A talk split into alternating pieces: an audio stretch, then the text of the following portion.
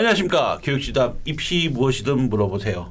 어, 진행을 맡은 입시킬러 레옹입니다. 그리고 오늘 함께 진행할 네, 고등부 국어 강사 이메림입니다. 자 오늘도 제가 센터에 앉았습니다. 아, 네. 음, 저도 항상 이쪽으로 앉다가 음. 제가 자리를 바꾸게 돼서 이번에는 가름팔을 얼굴이 잘 보일 수 있도록. 어, 우리 빨리. 민우님이 나오셔야 네. 되는데 어, 벌써부터 예, 싶네요. 빨리 민우님 나오셔야 되는데 뭐 어, 지금 2주째 자리를 비우시고 있는데 조회수가 지금 안 나오고 있습니다. 우리 아. 민우님 빨리 나오셨으면 좋겠습니다. 어, 그냥 간단하게 말씀드리면요. 새끼 손가락이 좀 다치셨어요. 새끼 손가락이. 그런데 그냥 깁스할 정도가 아니고 조금 음, 수술까지 좀 해, 해, 음. 했어요. 수술을. 그래갖고 요즘 회복 기간이 있는데 다음 주는 나오실 것 같아요. 그래서 다음 주는 우리 민우님의 밝은 모습을 보면서 어, 같이 진행하도록 하겠습니다. 먼저 오늘 주제는요. 자 예비 고1 학생들에 대해서 좀 진행해 보도록 하겠습니다. 예비 고1 학생들이 이제 어, 고등학교를 선택해야 되는데 그런데 그렇죠. 2022학년도부터 저희가 지난 지난주에도 말씀드렸지만 어, 의대 정원이 10년간 어, 4천 명 이상이 늘어나거든요. 그렇죠. 그러니까 지금 중3 아이들이 고등학교를 지금 선택을 할 때 굉장히 신중하게 해야 된다는 거죠. 더 큰 고민이 생기는 그렇죠. 타이밍이겠죠. 그렇죠.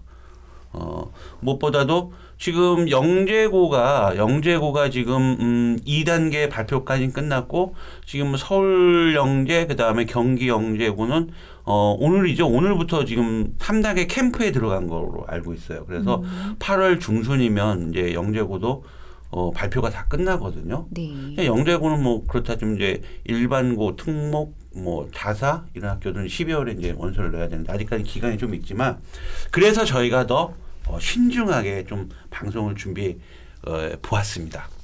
자, 그 전에 그 댓글 또 네. 어, 이번 주에 어, 또 이번 주 올라왔었던 댓글 또 댓글에 올라왔죠? 대한 그래서 또 답변을 또 있는데 드려야겠죠. 첫 번째 댓글은 뭐냐면 이제 간단하게 말씀드리면 내신 현재 고등학교 2학년이고요. 어, 내신은 3등급 초반입니다. 근데 이제 수학과를 학종으로 가려고 해요. 그런데 어, 미적하고 기하는 하, 하겠는데 선택을 하겠는데 어, 확률 통계하고 그다음에 수학 과제 탐구 즉 확률 통계는 평가가 절대 평가 어, 상대 평가고요.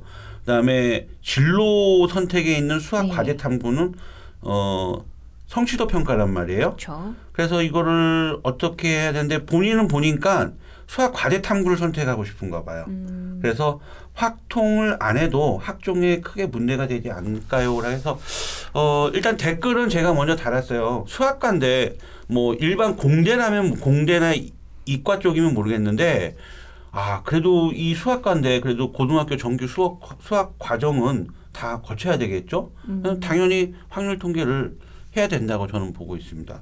그래서 어 문제는 뭐냐면 이 약간 고민의 느낌이 보였던 건 뭐냐면 상대 평가 즉 확률 어. 통계가 상대 평가고 그다음에 어 수학 탐구가 어, 성취도 평가. 어, 성취도 네, 네. 평가니까 절대 평가니까 이, 이 학생이 전체적인 지금 2학년 때까지 내신이 3등급 초반이란 말이에요. 그러니까 내신이 좀 약하다고 생각하니까 음, 어, 확률 통계 상대 평가를 조금 버리고 어, 절대 평가인 수학 과제 탐구를 선택하려고 했던 것 같아요. 그런데 여기서 학종이지 않습니까? 학종은 내신을 정량 평가가 아니라 정성 평가거든요. 음. 그렇기 때문에 특히 예를 들어서 뭐 공대 가는 아이가 이건 물리를 안 하고 가는 거하고 똑같은 상황이라고 볼수 어, 있어요. 수학과인데 네. 그래도 수학 기본 공통 과정인 수원 수투와 확률 통계 그다음에 어 미적분 기하 이렇게 다 선택을 해서 듣는 게 아무래도 학, 어, 학종을 가는 데서는 어, 유리할 것 같아요. 이거는요. 그래서 어, 피하지 마시고 확률 통계를 선택을 하시라는 얘기를 드리고 싶습니다. 두 번째는요, 어, 고려대 일반 전형이 최저가 있는데 네 개 영역 합8이거든요. 이과가. 과탐은 두 개 합평균이에요. 그래서 이분이 아 그러면 네 개 영역 합8인데 과탐은 합평균인데 그럼 과탐이 한 개, 두 개. 결국 다섯 개 영역이 다 반영되는 거 아니냐? 음. 예, 맞습니다. 다섯 개 영역 다 반영되고요. 심지어 심지어 어 탐구 영역 소수점을 버림이 아니라 올림으로 합니다. 그러니까 1.5면은 어, 2등급이 되는 거고 2.5면 3등급이 되는 거. 음. 그 반대인 대학교 있죠? 성균관대 같은 경우는 어, 예전에는 버림이 있었어요. 소점 이하 버림. 그래서 2.5면 버려서 2등급. 이화여대도 마찬가지로 버림이 있었는데 어, 고려대는 음, 이렇게 두 개 합평균으로 두 개를 같이 어, 올림으로 이렇게 진행되고 있는데 제가 좋은 예를 하나 여기 가져왔는데 어, 작년입니다. 2020 학년도 고려대학교 학교 추천. 학교 추천인데 그러니까 현존하는 현재 존재하는 대학의 수능 최저로 존재하는 대학 중에서 아마 고려대가 제일 높을 거예요. 어. 수능 최저가요. 어, 네. 예전에 연세대가 있었는데 연세대는 수능 최저를 폐지했기 때문에 어, 지금 수능 최저가 제일 높은 대학은 지금 고려대라고 보시면 됩니다. 자 어떤 일이 있었냐면 고려대학교 학교 추천으로 의예과를 어, 뽑았는데요. 모집 정원이 16명이었어요. 그런데 지원자가 지원자가 50명이었어요. 그래서 경쟁률이 3.13이 나왔습니다. 그런데 50명 중에 50명 중에 수능 최저 충족자 즉 의예과는 다 4개의 영역, 4개의 영역 합 5등급. 어. 탐구는 두개 합평균이거든요. 네. 참 이거 어, 되게 웃, 웃기잖아요. 4개의 영역 합 5등급. 아, 아, 4개 영역 합 5등급인데 탐구 영역은 두개 합평균이에요. 그럼 다섯 개 영역 다 1등급이라는 얘기예요. 어느 하나 그쵸. 수월하게 네. 여겨야 될 과목이 없는 경우네요. 음, 그래서 굉장히 높단 말이에요. 수능 최저가. 그래서 50명 중에 이 4개 영역 합 5등급을 충족시키는 음, 학생의 비율이 31%. 즉 인원수는 오. 15.65명. 반올림하면 16명. 실질적으로 그렇죠. 경쟁률이 어, 제로라 1대1 뭐 그리고 또 신기한 건 충, 충족률이 거기엔 또 충족률 충원을 해줘야 되는 충원이 없어요. 왜? 이 밑으로 애들이 추, 어, 수능 최저를 맞춘 학생이 없기 때문에 음. 그래서 어 작년 같은 경우는 어 수능 최저만 맞추면 수능 최저 맞췄으면 맞췄다면 고려대 의예과에 학교 추천으로 어 100%다 합격되는 그런 어. 상황이 발생된 거죠. 그러네요. 그만큼 이 수능 최저가 높고 수능 최저 맞추기가 매우 힘들다는 어렵다. 얘기입니다. 네. 자 이렇게 댓글 또 어, 말씀드렸고요. 계속 좀 댓글 달아주세요. 뭐 궁금한 게 있으면 어, 팟빵 팟캐스트라든지 아니면 우리 유튜브 교육준다음에 댓글 달아주시면 제가 응대는 바로 글을 올려주고 전체적인 건 다시 한번 방송으로 상세하게 설명드리도록 하겠습니다. 네. 자, 오늘의 주제. 자, 어, 이 예비 고1 학생 현재 중학교 3학년입니다. 예비 고1인데 현재 중학교 3학년인데 2022학년도부터 어, 10년간 발표됐지만 어, 의대 정원이 4천 명 이상 늘어난다고 했어요. 그러면 그러면 이제 우리 중3 아이들이 고등학교를 선택한 데서 어떤 이제 고교 선택을 해야 되냐. 근데 이거에 참 고민 많죠. 그 전에 혜림 쌤, 네. 그 세 살 버릇이 여든까지 간다는 속담 있잖아요. 네, 그렇죠. 예. 근데 제가 이게, 이게 좀 국어 선생님과 맞는지 한번 좀 봐주세요. 자, 세 살 버릇이 여든까지 간다. 아, 저는 이걸 이렇게 생각해요. 중학교 성적이요. 고등학교 때까지 간다. 갈 수 있을까? 없을까? 어, 많이들 공감하실 건데 지금 뭐 고등학교 고등학생 친구들도 그렇고 수험생 친구들도 그렇고 공감할 겁니다. 그 내 생애 최고의 점수가 중학교 때에서 그쳤던. 그래도 뭐 기억 물론 아닌 친구들도 있겠지만 그런 친구들이 많이 있을 겁니다. 왜냐하면 엄연히 중학교 때에 학습하는 뭐 방법이나 뭐 음. 평가하는 방법들 그리고 음. 배우는 내용. 자체가 고등학교 때는 차원이 달라지잖아요. 국어에서도 마찬가지. 그렇죠. 자, 어, 대부분, 결론은 뭐냐면 대부분, 대부분? 이어지지 않습니다. 그렇죠. 네. 근데 뭐 성실 워낙에 똑똑하고 그런 애들은 중학교 때 똑똑하고 공부 잘해서 고등학교 때 잘하는 애들도 있어요. 그런데 대부분이라고 제가 말씀. 대부분 왜? 그 첫 번째가 뭐냐면 중학교 내신 평가와 고등학교 내신 평가가 다릅니다. 중학교는 절대 평가, 고등학교는 상대 평가 이렇게 되어 그렇죠. 있습니다. 물론 네. 고등학교에서 진로 선택에서도 어, 절, 어, 절대 평가로 되어 있지만 대부분 어, 일반 선택과 고일 과정은 상대 평가. 그렇기 때문에 중학교 때 이 절대 평가, 고등학교 때 상대 평가 방식이 다르기 때문에 중학교 때 성적을 고스란히 믿고 고등학교에 우리 아이를 어, 성적을 믿는다는 건 조금 어, 음. 생각을 해보셔야 될 것 같아요. 네. 그래서 제가 혜림 쌤한테 여쭈고 싶은 게 궁금한 점이 뭐냐면 네. 어, 구- 혜림 쌤은 국어 선생님이잖아요. 네. 중학교 때 국어하고 혹시 고등학교 때 배우는 국어하고 차이가 엄청나게 많은 건가요? 나 궁금해서 제가 그거를 음, 잘 모르겠어요. 한번 음. 그거 좀 얘기해 줄 수 있나요?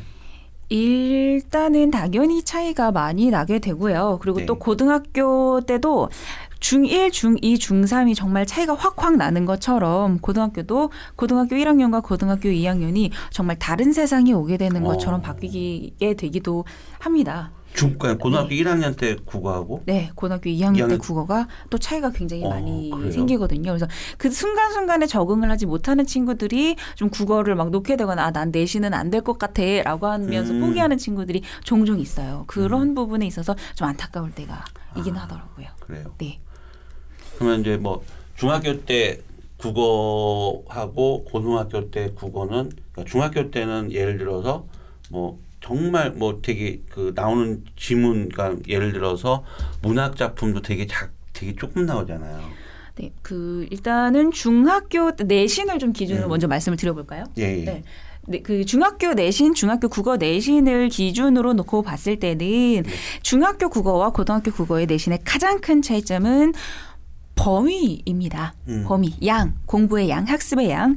그리고 그 이유는 아까 전에 우리 레오님께서 말씀을 하셨다시피 평가의 방식이 다르잖아요. 그렇죠. 중학교 때는 어, 목적이 어떻게 보면은 그 고등학교에 가기 위한 기본 베이스를 닦아놓는 뭐 말하기, 읽기, 쓰기, 듣기에 관련한 기본적인 이해와 숙련도 기본기를 쌓는 과정에 있기도 하고 또 고등학교에 진학하는 데 있어서 그 저희 200점 만점 점수 그죠. 있잖아요. 예, 예, 그뭐 예. 간내신 몇 점이냐 한, 한창 지금 이제 내신 중3 한 줄, 예, 그죠. 네, 지금 이제 한창 중학교 3학년 들 친구들이 기말고사를 막 하나 둘 마치기 시작하면서 온갖 스트레스를 음. 받고 있는 상황일 겁니다. 그런데 일단 다시 말씀을 다시 돌아가서 말씀을 드리면 고등국어의 목적은 대입이잖아요. 입시죠. 그리고 상대평가로 산출이 되기 때문에 선생님들도 마찬가지고 교육 과정에서도 마찬가지고 최대한 변별력을 줄 수 있게끔 평가를 하기 위해서 첫 번째로는 범위가 많고요. 그 중학교 교과서와 고등학교 교과서만 놓고 구, 두께만 네, 놓고 보더라고요. 네, 그렇죠. 그죠. 중학교 교과서에선 한 단원당 한 단원당 보통은 두 작품 정도가 음. 들어가게 되거든요.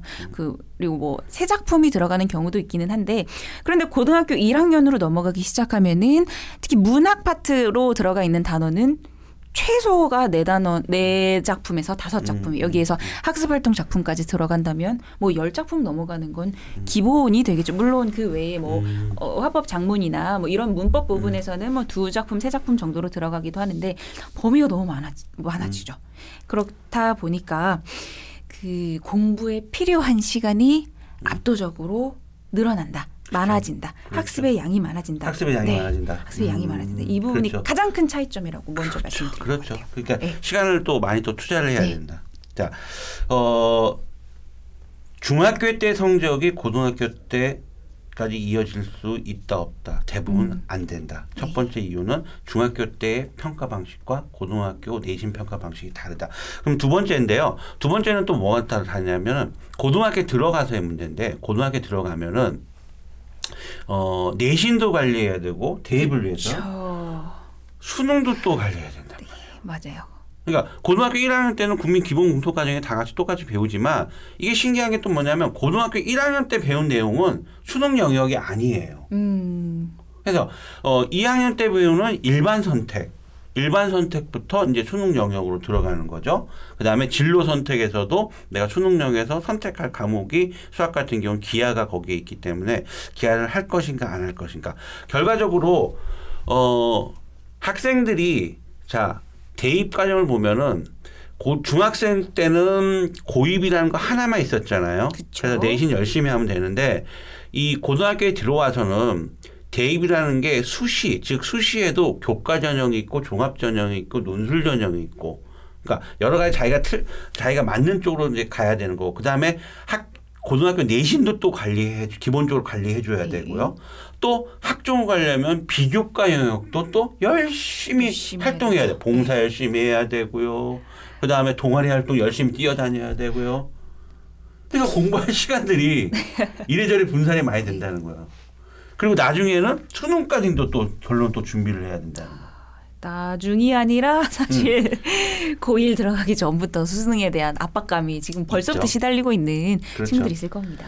그러다 보니까 아무래도 그 중학교 때의 성적 괜찮았던 학생들이 고등학교에 들어가서 많이 망가지는 그런 스타일도 그런 데서도 요인을 찾을 수 있고 세 번째는 세 번째는 뭐냐면 이게 제일 중요한 거죠. 이제 네. 우리가 어 대입 즉 대입을 가 고등학교를 이제 선택을 해야 되는 그러니까 어떤 고교 생활의 첫 단추가 뭐냐면 어떤 고등학교를 내가 갈 거냐. 선택할 것인가. 그렇죠. 자, 가장 기본적으로 일반고가 있고요. 아까 제가 말씀드렸던 어, 영재고, 과학고. 영재고는 벌써 지금 입시가 시작되고 있고요. 그다음에 과학고, 그다음에 어, 자율고, 자율고에는 자사고와 자공고가 들어가 있고 그 다음에 국제고, 그 다음에 외국어고. 그죠? 그 다음에 이제 자기 특성을 맞게끔 가는 뭐 특성화 고등학교라든지 이런 고등학교도 다 있단 말이에요. 근데 일반적으로는 대부분 일반고를 많이 가죠. 그래서 어 그러면 내가 일반고를 간다고 가정했을 때 주변에 고등학교들이 많이 있잖아요. 여러 고등학교들 많이 있는데 여기 뭐 혜림 쌤은 주 타겟이 순회고? 네, 순회고와 어. 한술고, 뭐 기타 등등. 네, 순회 지역에 있는 이 지역에 예, 예. 있는 그래서. 오늘은 제가 음, 그 의예과를 목표로 하는 학생들, 그러니까 의예과를 목표로 하는 학생들이, 그러니까 의예과가 아니라 더 크게 의학 계열, 네, 의학 의학 계열을 여기서 의학 계열은 의대, 치대, 네, 한의학과, 약대, 수의학과. 아, 네. 요거를 통틀어서 우리는 의학 계열로 하겠습니다. 의학 계열을 목표로 어, 고등학교를 진, 어, 진학을 하는 학생들에서 조금 내가 이런 고등학교를 한번 생각을 해봐라라고 제가 지금부터 말씀드릴게요. 자, 먼저 2022학년도부터 의대 정원이요. 정원 이제 좀 산수 시간으로 좀 돌아갈게요. 어머니들 지금 뭐 필기하실 분은 좀 필기하셔도 좋습니다. 어, 2022학년도부터 의대 정원이 3천 어, 458명입니다. 원래 2021학년까지는 3,058명으로 의대 정원이 잡혀 있고 2022서부터 400명씩 10년간 는다고 했으니까 3,458명. 그 다음에 또 새롭게 약전에서 학부로 어, 약학 어, 대학 학부로 나온 게 1,580 약대가 1,583명이 또 어, 새롭게 새롭게 이건 네. 새롭게 또 인원이 나오는 거예요. 그리고 원래 있던 치대 한의학과 수의학과 1,777명. 그래서 총 2022학 어, 연도에는 의학 계열이 6,811명입니다. 네. 자, 그러면 의학 계열로 6,811명을 뽑는다는 얘기죠. 지금 우리 스카이 공대는 지금 얘기 꺼내지도 않았어요. 네. 공대 쪽 얘기 꺼내지도 않았습니다. 의학 계열만 지금 6,811명이에요. 그런데 여기다가 스카이 공대까지 합치면 만 명 이상이 늘어나요. 그래서 2022학년도부터 자연계 지각 변동이 일어난다고 음. 한다는 얘기가 그런 얘기다. 자, 다시 의학 계열로 돌아가겠습니다.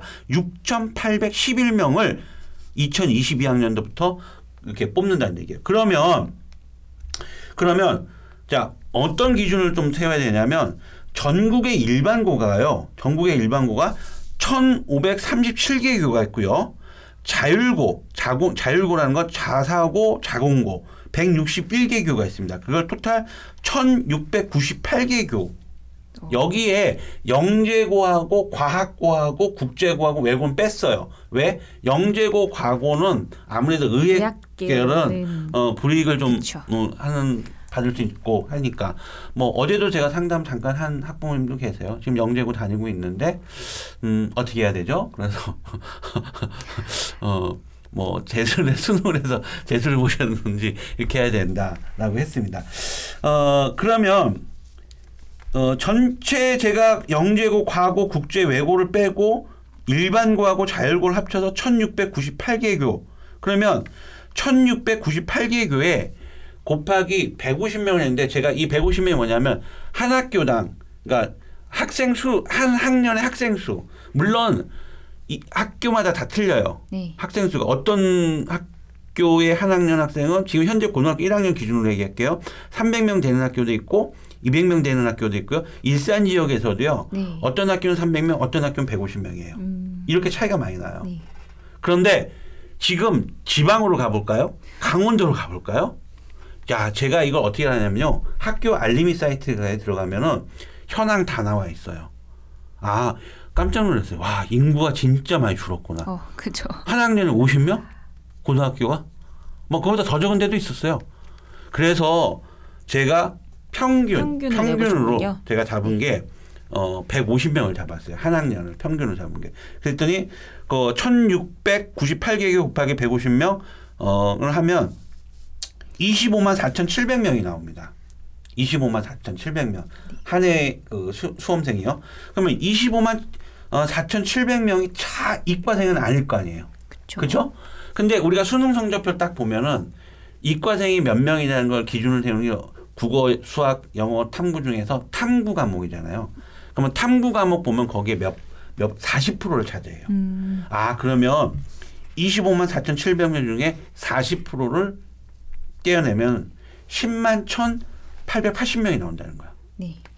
그죠? 10만 1,888, 80, 어, 88명인데, 880명인데, 여기다가 이과생이 10만 1,880명, 여기다가 저는 역으로 100, 나누기를 다시 합니다. 150명을. 그러면 몇 개 교가 나오냐면 670, 어, 9개 교가 나오거든요. 679개 교가 나오거든요. 그러면, 야, 679개에 각 학교에서 전교 10등까지 딱 계산해 보세요. 그러면은 6,790명 정도 나오죠. 그러면 아까 우리 의예과 전체 인원이 6,800명이었단 말이에요. 네. 얼추 비슷하죠. 아, 음. 전교 10등 안에만 들면 내가 의치, 의학계열, 의치한 약수 합격권 안에 들어간다. 목표로 할수 예, 있는 일단. 여건이 주어집니다. 그러면 그러면 자 고등학교 선생할 때 여러 고등학교들이 쭉 있을 거예요. 그러면 객관적으로 내가 이 고등학교에 가서 전교 10등 안에 들어갈 수 있냐 없냐. 그러니까 우선 생각하시는 게 내가 의예과를 목표로 하는 학생이라면 중학교 3학년이라면 어, 첫 번째 의대를 갈 수 있는 방법은 전교 10등 안에. 그런데 여기서 전교 10등도요. 전교 10등도 문과 이과 합쳐서 전교 10등이 아니라 이과 쪽 그 학교에 이과 어, 계열 쪽으로 진학하려는 아이들 1등부터 10등이니까 좀 더 더 여유가 있는 부분인 거죠. 거기다가 보세요. 어, 서울대에서 추, 추천 전교 1등도 직윤으로 두 명 가잖아요. 그죠? 네. 그다음에 연세대가 연세대가 어 5%까지 추천을 줘요. 그다음에 고려대가 5%는 300명 잡으면 15명, 15명이죠. 15명. 그다음에 고려대는 4%까지 줘요. 그러면 어 300명 잡으면 거기 잡으면은 또 12명이잖아요. 그죠? 그러니까 순서가 근데 연대 받은 애가 고대 또 못 받거든. 한, 해- 학기밖에 못 음. 받아요. 그러니까 기회는 분명히 온다는 거예요. 네. 그래서 어 제가 아이가 들어갈 때 일단은 일반고를 생각했을 때 어, 전교 10등 안 물론 자사고에 들어가서 전교 10등 안에 들어가면 뭐 very thank you죠. 그거 뭐 거의 따놓은 당상이죠. 뭐 자동 뭐 에스컬레이터 그죠? 되겠네요. 근데 이제 어 그게 또 쉽지 않고 대부분의 아이들은 이제 일반고 쪽으로 이게 생각해서 방향을 잡을 거니까 아 그러면 내가 전교 10등 안에 들어갈 수 있는 고등학교를 먼저 생각을 하라는 얘기예요. 어느 고등학교인지. 그 다음에 그게 일반고냐, 그게 자사고냐라고 했을 때 각각이 각각이 어 장단점이 다 있거든요.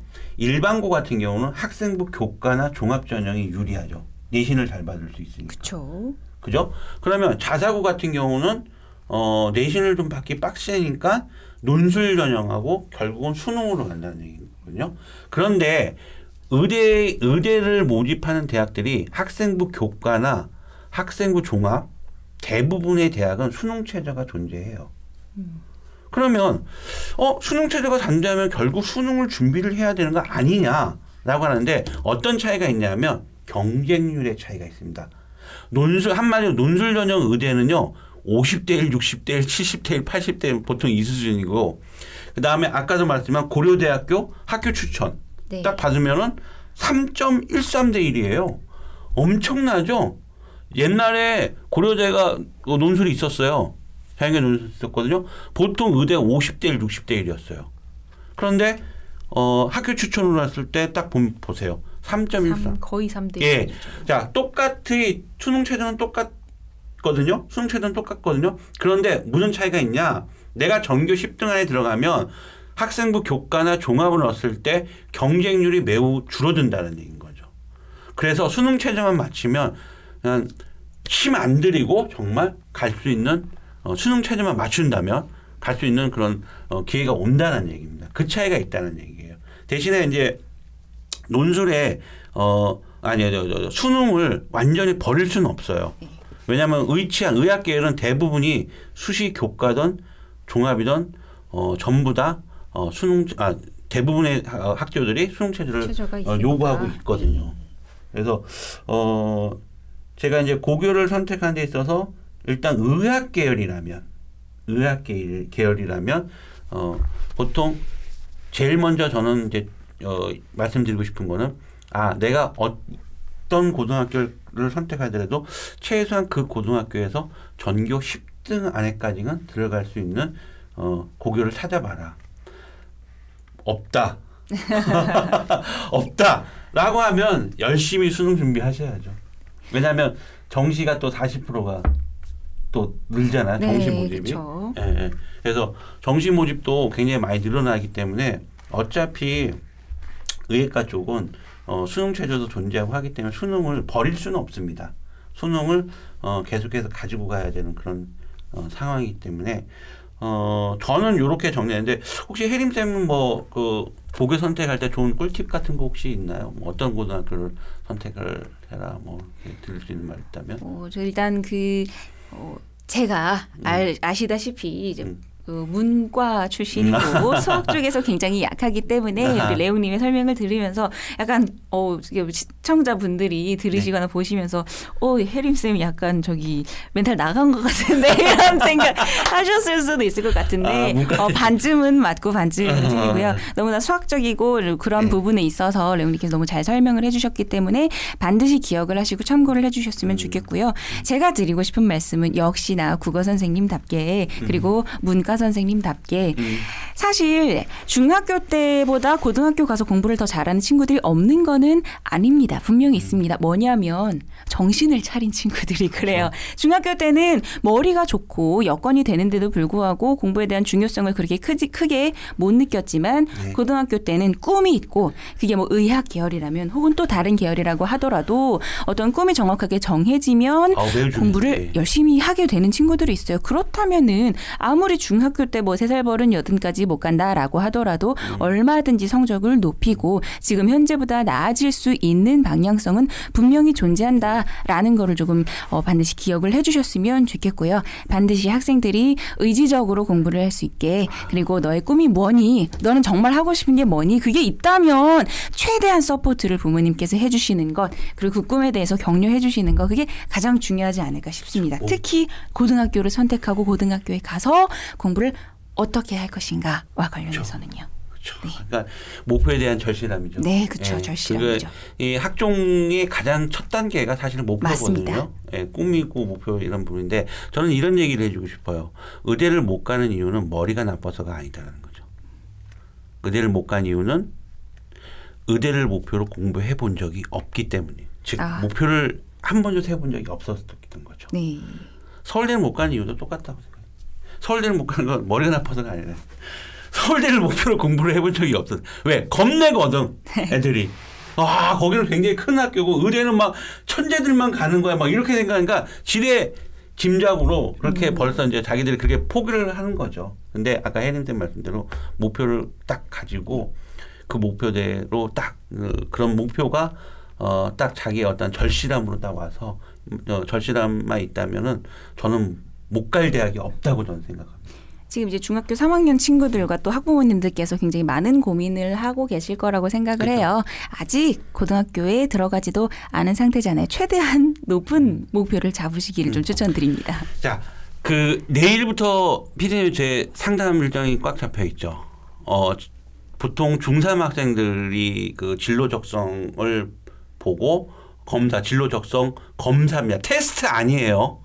진로 적성 검사를 보고 저와 같이 이제 상담을 어, 계속 하고 있거든요. 그래서 어 다음 주도 또 잡음 어 진로 적성 잡히면 어 잡아주세요. 그래서 제가 무료로 우리 그 중3 학생들을 위해서 우리 교육진담 어 청취자 분들이라면 제가 무료로 제가 다 읽고.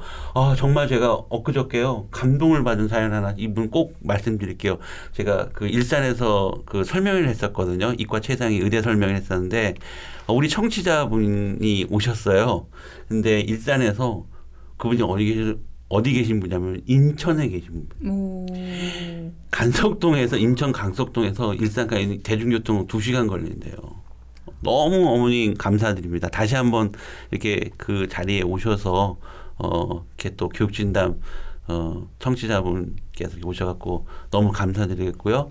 어꼭 제가 어그 아이가 그 대학 가는 날까지 제가 정말로 이건 약속드릴게요. 무료로 컨설팅 해드리겠습니다. 정말 어저께 감동 많이 받았습니다.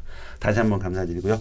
자, 요 정도로 오늘 이렇게 정리를 하고요. 네. 어, 음, 교육진담 청취자 또는 시청자분 있으면은 아, 궁금한 거 있으면 항상 댓글 남겨주시고요. 아니면 상담을 원하시면 항상 어, 교육진담으로 상담 문의해 주시면 저희가 어, 바로 직접 상담 또 해드리는 걸로 하겠습니다. 오늘 수고 많으셨습니다. 네, 오늘 고생하셨습니다. 감사합니다. 오늘 교육진담 여기까지 진행하도록 하겠습니다. 수고하셨습니다.